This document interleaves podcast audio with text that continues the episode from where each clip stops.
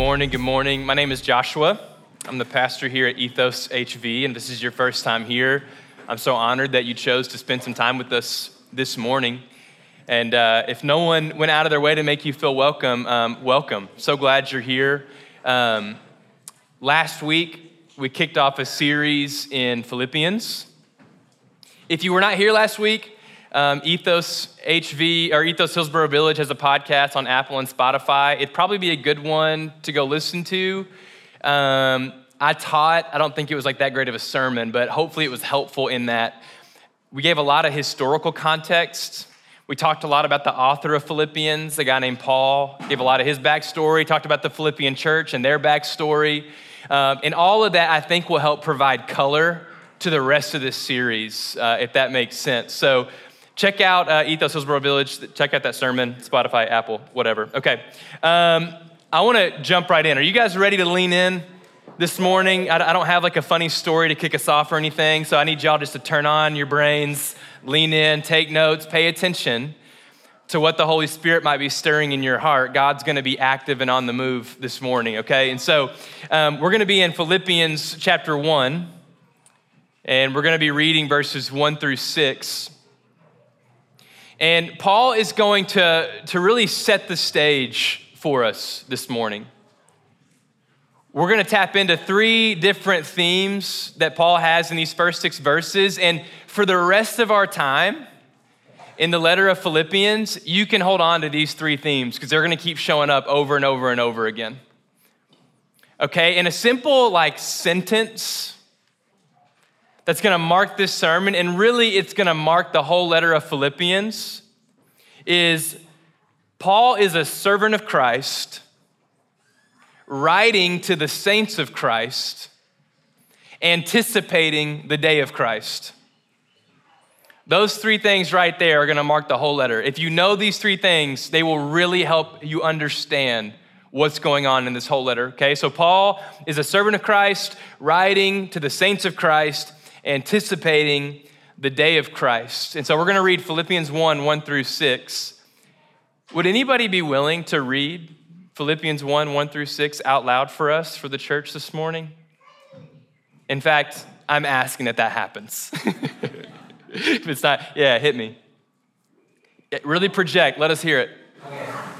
Paul and Timothy, servants of Christ Jesus, to all the saints in Christ Jesus who are at Philippi, with the overseers Grace to you and peace from God our Father and Lord Jesus Christ.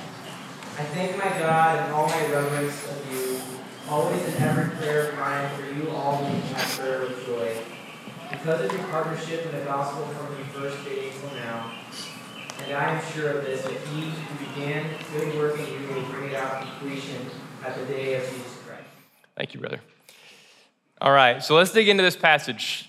Um, Man, there's a lot of power packed into this. It's so good. So I want to start with how Paul addresses himself to start this letter. Okay, so he's like, What up? Paul and Timothy here, servants of Christ. And I want you to think about like when you first introduce yourself to somebody, you know, how does that conversation typically go? I'm Joshua. What's your name? And then what's like the next question? Like, what do you do?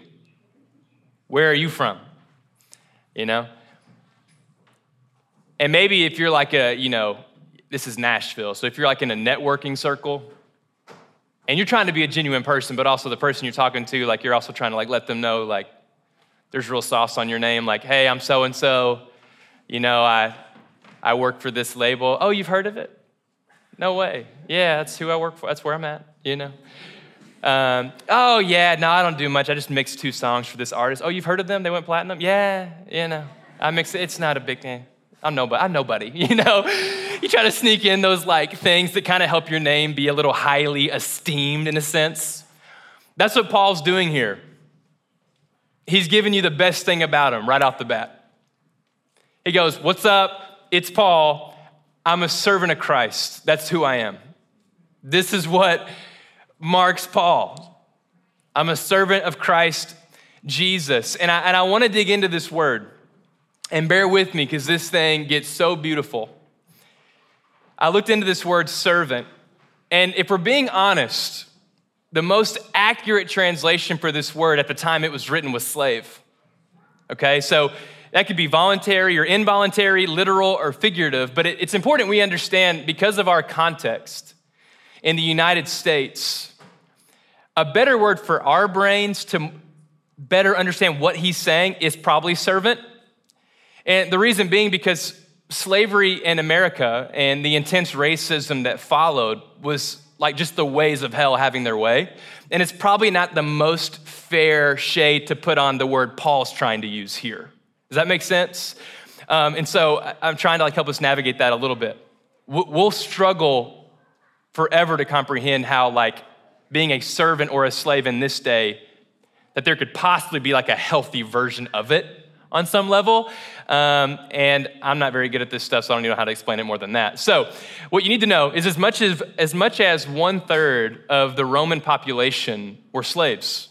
One third. That is so insane.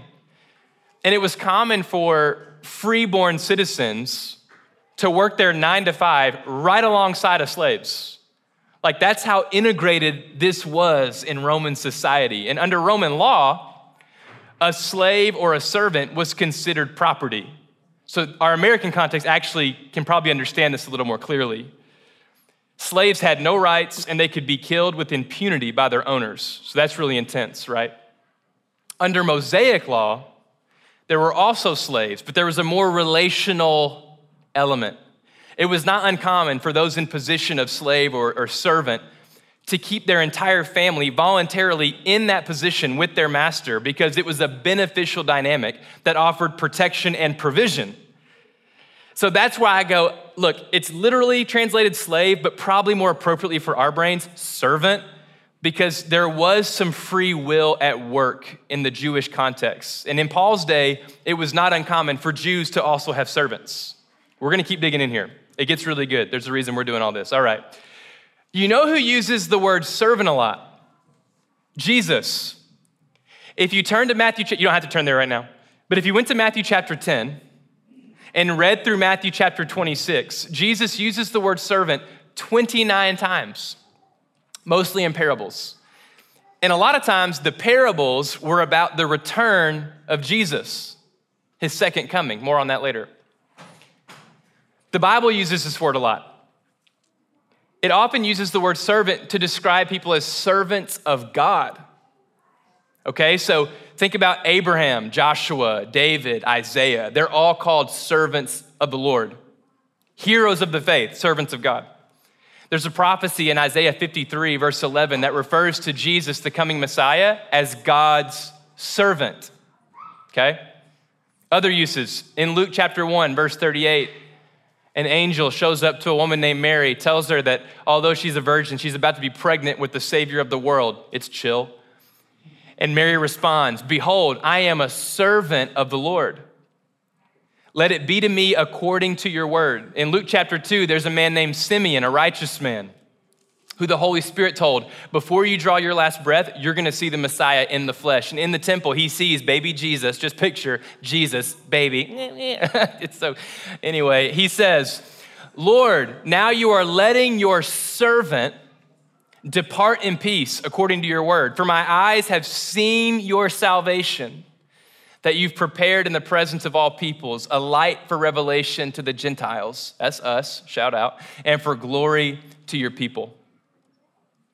So this is not to suggest that like the system um, of like slavery or servanthood was like applied or even encouraged. It's just the context we're in. But if you want to know Paul's like truest like stance on this, you can go to Philemon.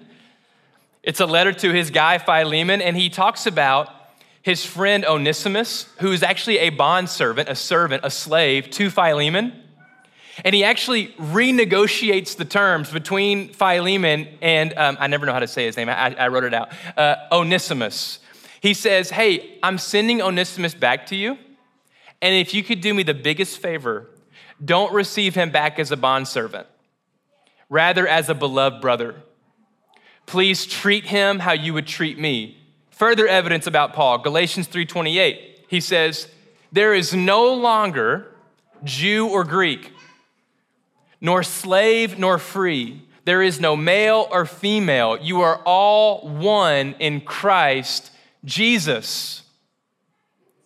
So Paul establishes there is no hierarchy in the kingdom of heaven. We all stand on level ground that is a firm foundation that we could call the grace of God. We all stand on the level playing field of the grace of God. Now, here's where it gets sick. In a gospel world, that is so often upside down, juxtaposed to culture. We hear slavery and servant, and immediately we want distance from that word. Jesus says, Y'all ready? Mark 9 35, y'all ready? Are y'all ready? I'm not gonna ask again, but I wanted to because no one's responding. He said, it, it says, the disciples came to Capernaum, and when he was in the house, he asked them, Hey, what were you talking about on the way? But they kept silent. For on the way, they were arguing with each other about who was the greatest. And Jesus sat down and he called the 12 closer to him. He's like, hey, come here. And he said to them, If anyone would be first, he must be last of all and servant of all. Christ goes, Let me tell you what it means to be a child of God. Let me tell you how we operate in this world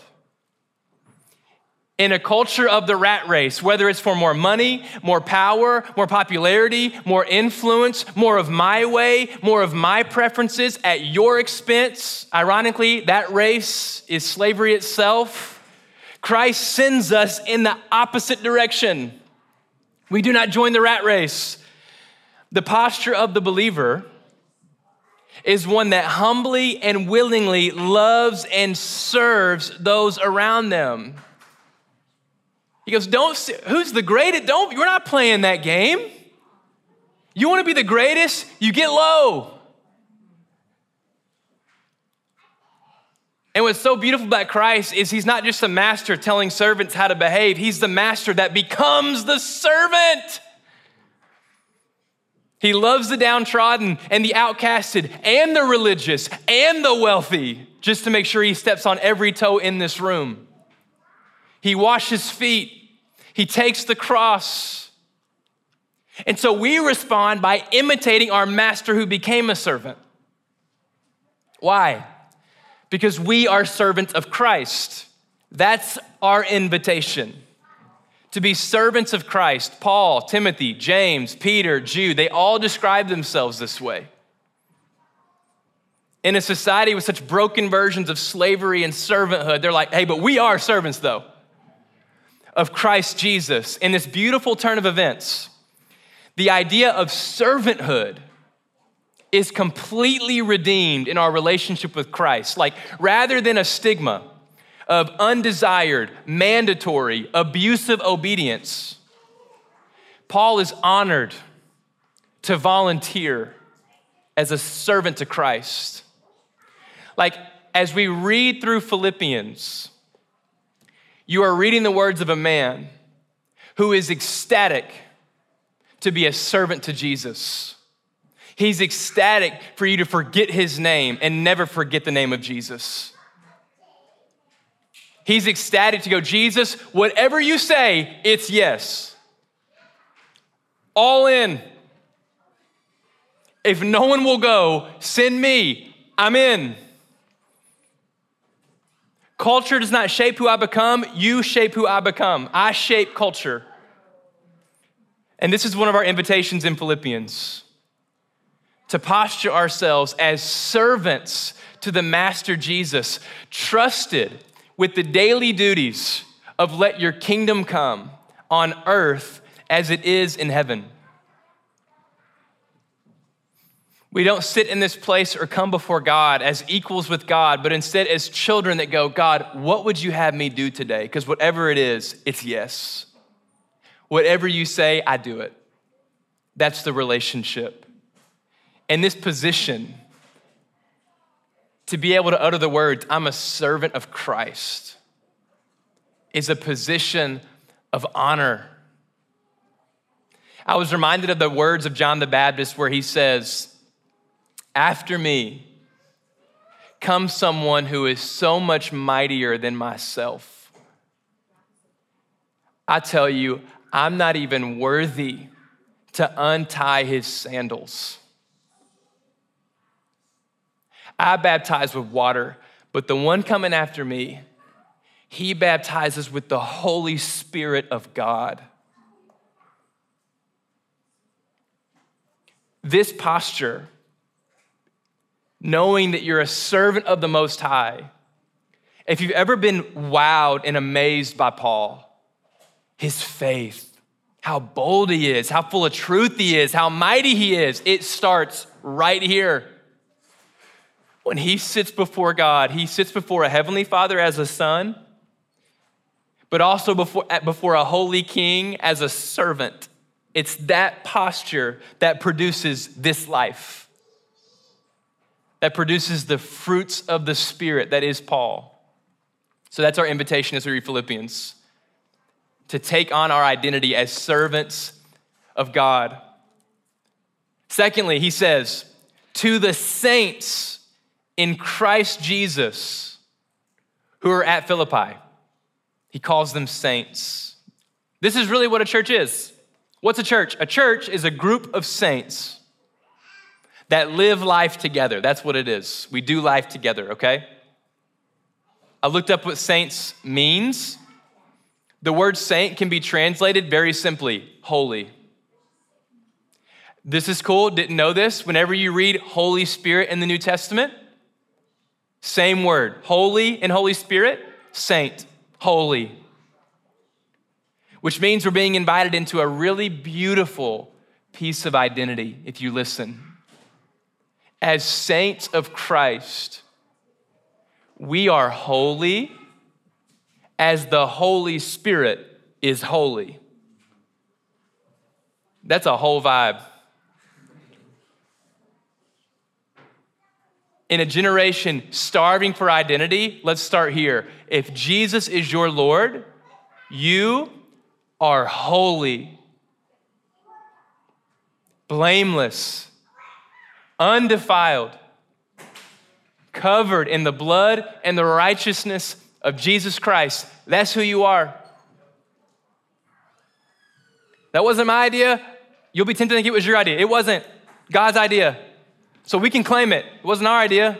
I didn't make this up. We are holy as the Holy Spirit is holy. And I want to talk for a few moments about Paul's like relationship with the Philippians. And as I talk through it, I want you to think about this church.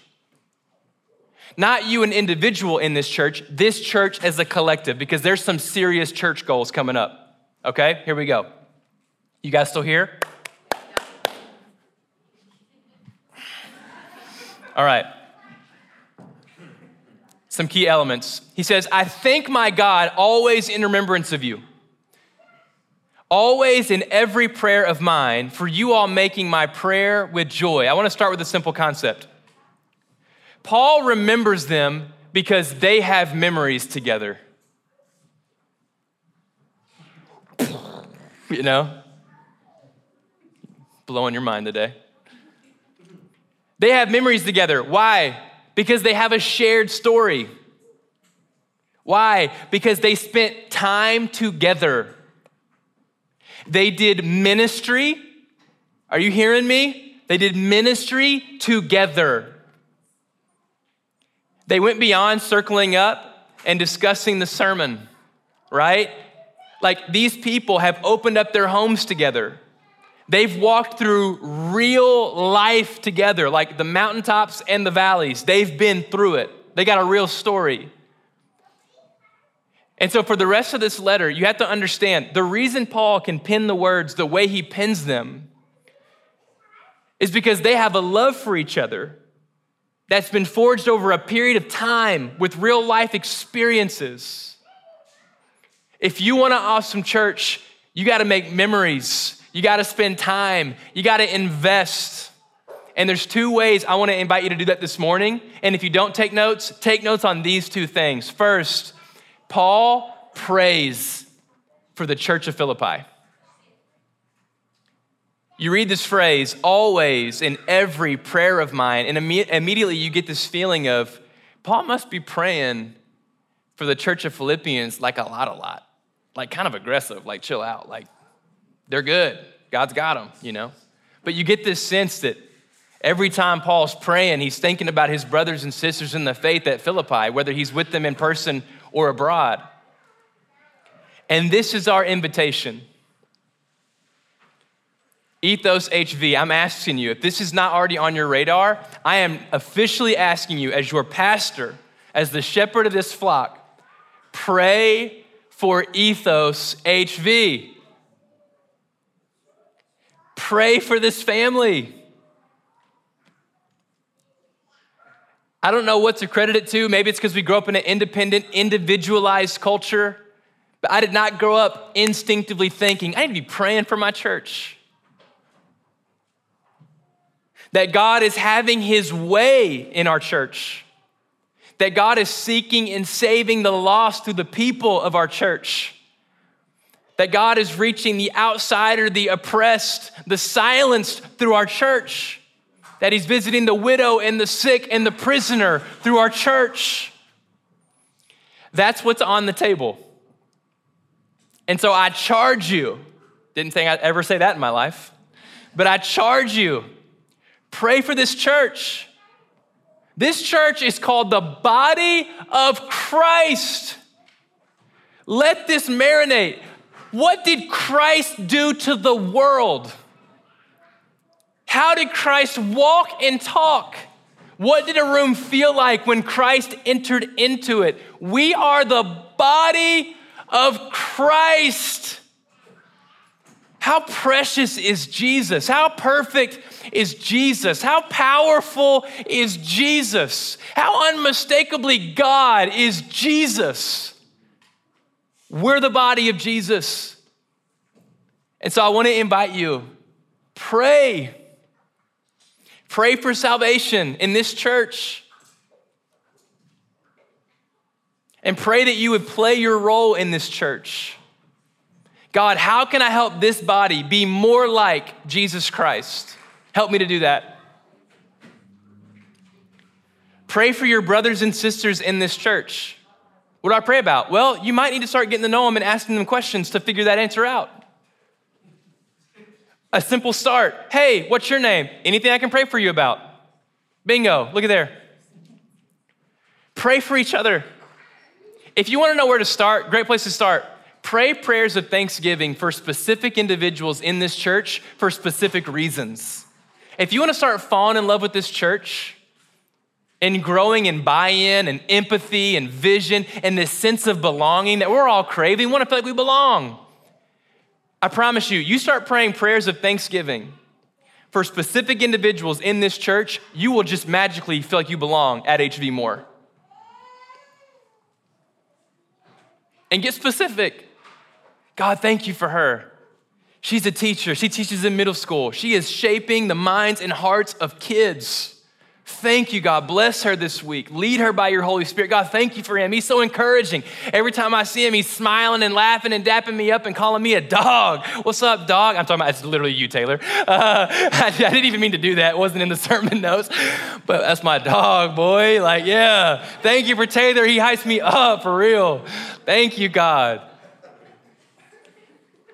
Father, thank you for her. Every time I see her, she's like volunteering. Man, she makes me want to volunteer. God, will you just bless her? Let her know she's loved. Let's start praying for each other. Prayers of thanksgiving, sharing burdens together. Thank you for those parents and their kids. I know not the first thing about being a parent, God, thank you for them. Bless them as they parent their kids every day of the week. If I can be a blessing to them, Holy Spirit, show me how. Does this make sense what I'm saying to you? This is for you. We get better like this. All right, number two. This word partnership. Paul says, because of your partnership in the gospel from the first day until now, church goals right here. A church is a family of partners in the gospel. What does partnership mean? Literally, participation. A church is a group of people participating, not observing, not being inspired by, but participating in the gospel. Thank you, Gentry. Acts chapter 2 is the birth of the church, and it says, they devoted themselves to the apostles' teaching and the fellowship, to the breaking of bread and the prayers. Fellowship means partnership. participation. They devoted themselves to participating in gospel life together. Shared beliefs, shared commitments, shared goals. And as a family of believers, they sought to see the gospel of Jesus made manifest in every man, woman, boy, and girl. Ethos, HV, squad, family, I love you. It is time for us to write a shared story together. More, more than we're just friends, we are partners in the gospel, helping each other make so much of Jesus. It is not a bonus or sprinkles on top. Whenever you help your brother and sister make disciples, it is the foundation this church is to be built upon. That we look at each other and we spur each other on to make disciples, to be lights in a dark world, to be a city on a hill, to be light in the darkness. That's us. You are partners with me in the gospel, and it is your responsibility. It's not a bonus ask, it's not a bonus question. It is our responsibility to partner together. And as we read Philippians, you'll make no mistake about it. Paul's writing a letter to his partners, and they're on the same page. Christ lifted at the highest, ultimate. All of this is for Christ. And all of this is so everyone in our community will come to know Christ. That's like, that's our only agenda for our life. God, in Jesus' name, grow us, mature us, raise up partners in the gospel in this local body where it is our collective honor and responsibility to lead people to Christ, to be the hands and feet of Jesus in Nashville. You don't need a nonprofit. You don't need me to come up with an idea. You are a son and a daughter of the Most High. Go be a light. Let's hold each other responsible, not in a legalistic sense, in the fact that we are sons and daughters of King Jesus. We are partners. I'm gonna help you be more like Jesus. If that offends you, take it up with Jesus. Help me be more like Jesus. If it offends me, I need to take it up with Jesus. And it's not your fault. You didn't write it. Partners. Is this hidden? I probably needed a funny story somewhere in here, but I don't have one. Just help lighten the mood. Why is Paul doing this? What is Paul's motivation? What is the gas in Paul's tank? What keeps him going? Why is he like serving to Jesus, to the saints of Jesus? He's so intense. What fuels Paul is his anticipation for the day of Christ. That's what's got him all fired up. Just count how many times it's like of Christ, in Christ, day of Christ, see Christ. He's just talking about Christ all the time in Philippians. He who began a good work in you will complete it at the day of Jesus Christ. What does this mean? The day Christ returns, new heaven, new earth. We're gonna dig into this later. I'm gonna stay pretty surface level with this verbiage right now. But in other words, Paul understands something. And it's not like it's not like he, he just believes it, it just like it is reality for him.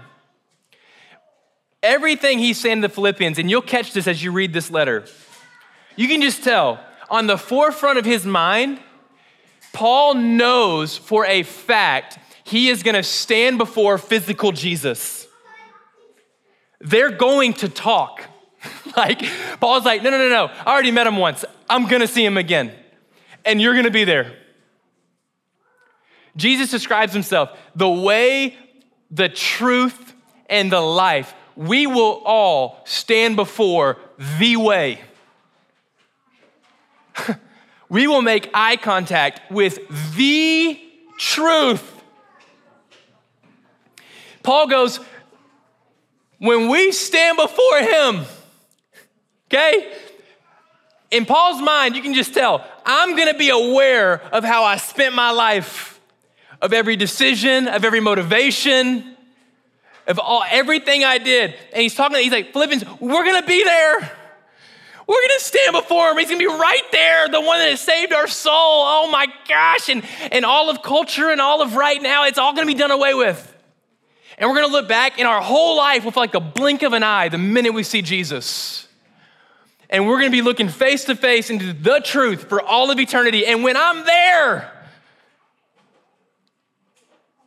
when the phones and the jobs and the goals and all, when all of it's gone, it turns to ash and all we have is Christ. When I'm there, I don't want to be ashamed.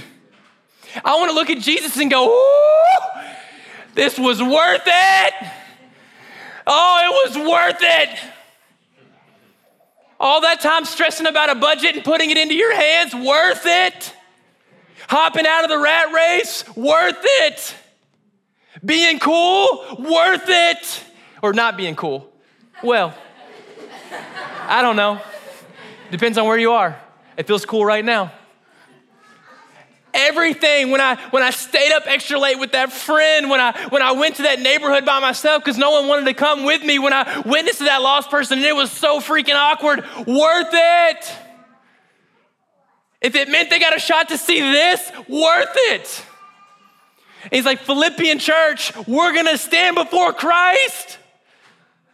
We'd be lunatics for this not to be on the forefront of our mind. Otherwise, we're just super weird. If you call yourself a Christian and the day of Christ is not on the forefront of your mind, we're being weird. You don't get this without the hope and the promise that we will stand before a perfect Jesus and take account for how we spent our time and how we love the people around us. It is as much the gospel as the cross. The day of Christ is what keeps Paul writing this way.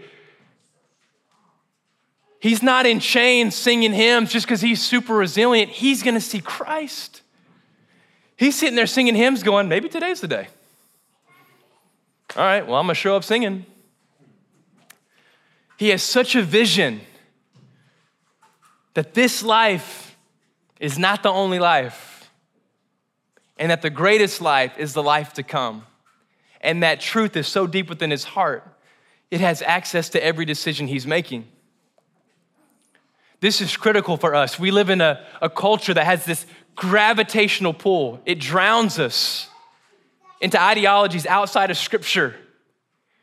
If we're gonna be a city on a hill, a light in the darkness, we need God to bury this truth deep within us. Jesus, we will see you one day. And on that day, our hope will be that we spent all of our life on earth making great the name of Jesus, helping people who do not know God know the Lord.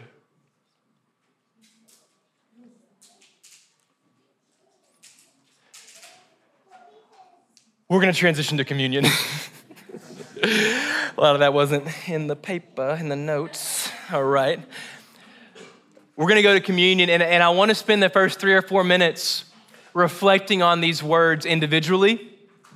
And then we'll spend around six or seven minutes actually circling up and, and, and discussing a specific question. So I want to help us think about these words the servant of Christ. I forgot what the words even are. Go to the next slide. Uh, so, to the saints of Christ, anticipating the day of Christ. So, for the next three to four minutes, I want to invite you to wrestle with these questions and, and just with the Lord, process them. What does it mean? What does it mean to you to be called as servant of Christ? And make this personal. Really think about this in your context. What's the significance of knowing that our church has an identity as saints? Why is it important that we understand we are saints? When you consider standing before Jesus at the end of your life, how does it make you want to live today? That's a big one. you don't have time, spoiler alert, to get all these done. If you want to take a picture and make it a part of your quiet time today or tomorrow, it's a really good idea because if you let these marinate, the Holy Spirit will start doing some stuff in your heart for your life. But take the next four or five minutes, think on these questions, then we're going to circle up and focus on one of the questions. I've got time. Don't worry about time.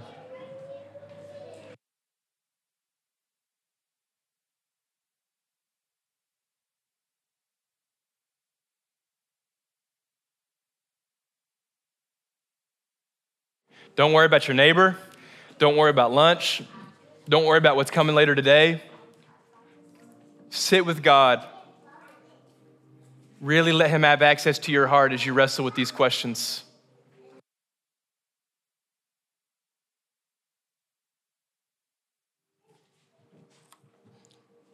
In every other row on the inside chair, there are these little bowls like this. They got communion in them. If you guys want to take one and pass it down, and then after you have one, someone say, Psst. I thought someone just hollered at me. I was like, what? What's the secret? Um, after you grab communion, circle up with three or four people around you. And I, I want to I wanna, um, ask that you speak on number two and number four. So just share together why is it significant that we understand we're a local body of saints? Why is this important? Why is it important that when you come through these doors, you understand you're surrounded by saints? and that we're a local church, the body of Christ. So just share that together. Some of these answers are going to be pretty obvious. Speak them out loud, power in that. And then once everyone's shared, pray for our church. It can be one person, it can be all of you, but just come before the Lord and pray for our church family. I can't think of many prayers that would honor the Lord more than us going to Him and praying that a church would be more like Jesus. I just think He's going to answer that prayer 10 out of 10 times. And so let's go ahead and do it. Circle up, groups of three or four. Introduce yourselves quickly if you don't know someone in your circle and get to the good stuff. We'll do this for about seven minutes. If you're uncomfortable doing this, of course you do not have to. Of course. If you see someone on their own, invite them into your circle, invite them in.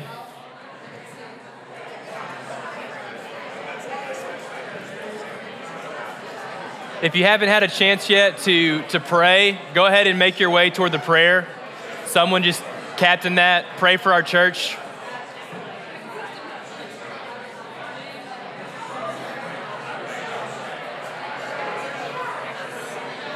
All right. I'm going to invite you back to the front. I'm going to say a prayer.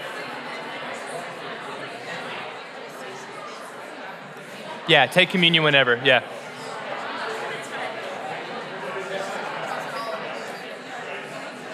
Yeah, if you haven't taken communion yet, go ahead and take it.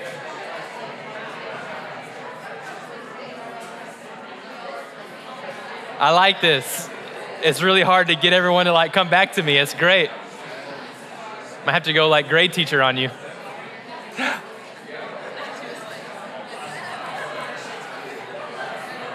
All right, Come back. Come back to me. I know. Do it over brunch. Do it over brunch. Am I right? Let's take this deeper. Um, I'm going to ask us to do something a little vulnerable. You're like, we just did something vulnerable. Well, round two. Um, let's go ahead and stand. And if you are okay doing this, will you just grab the hand of the person next to you? And if you're not, just be like, hey, just pretend.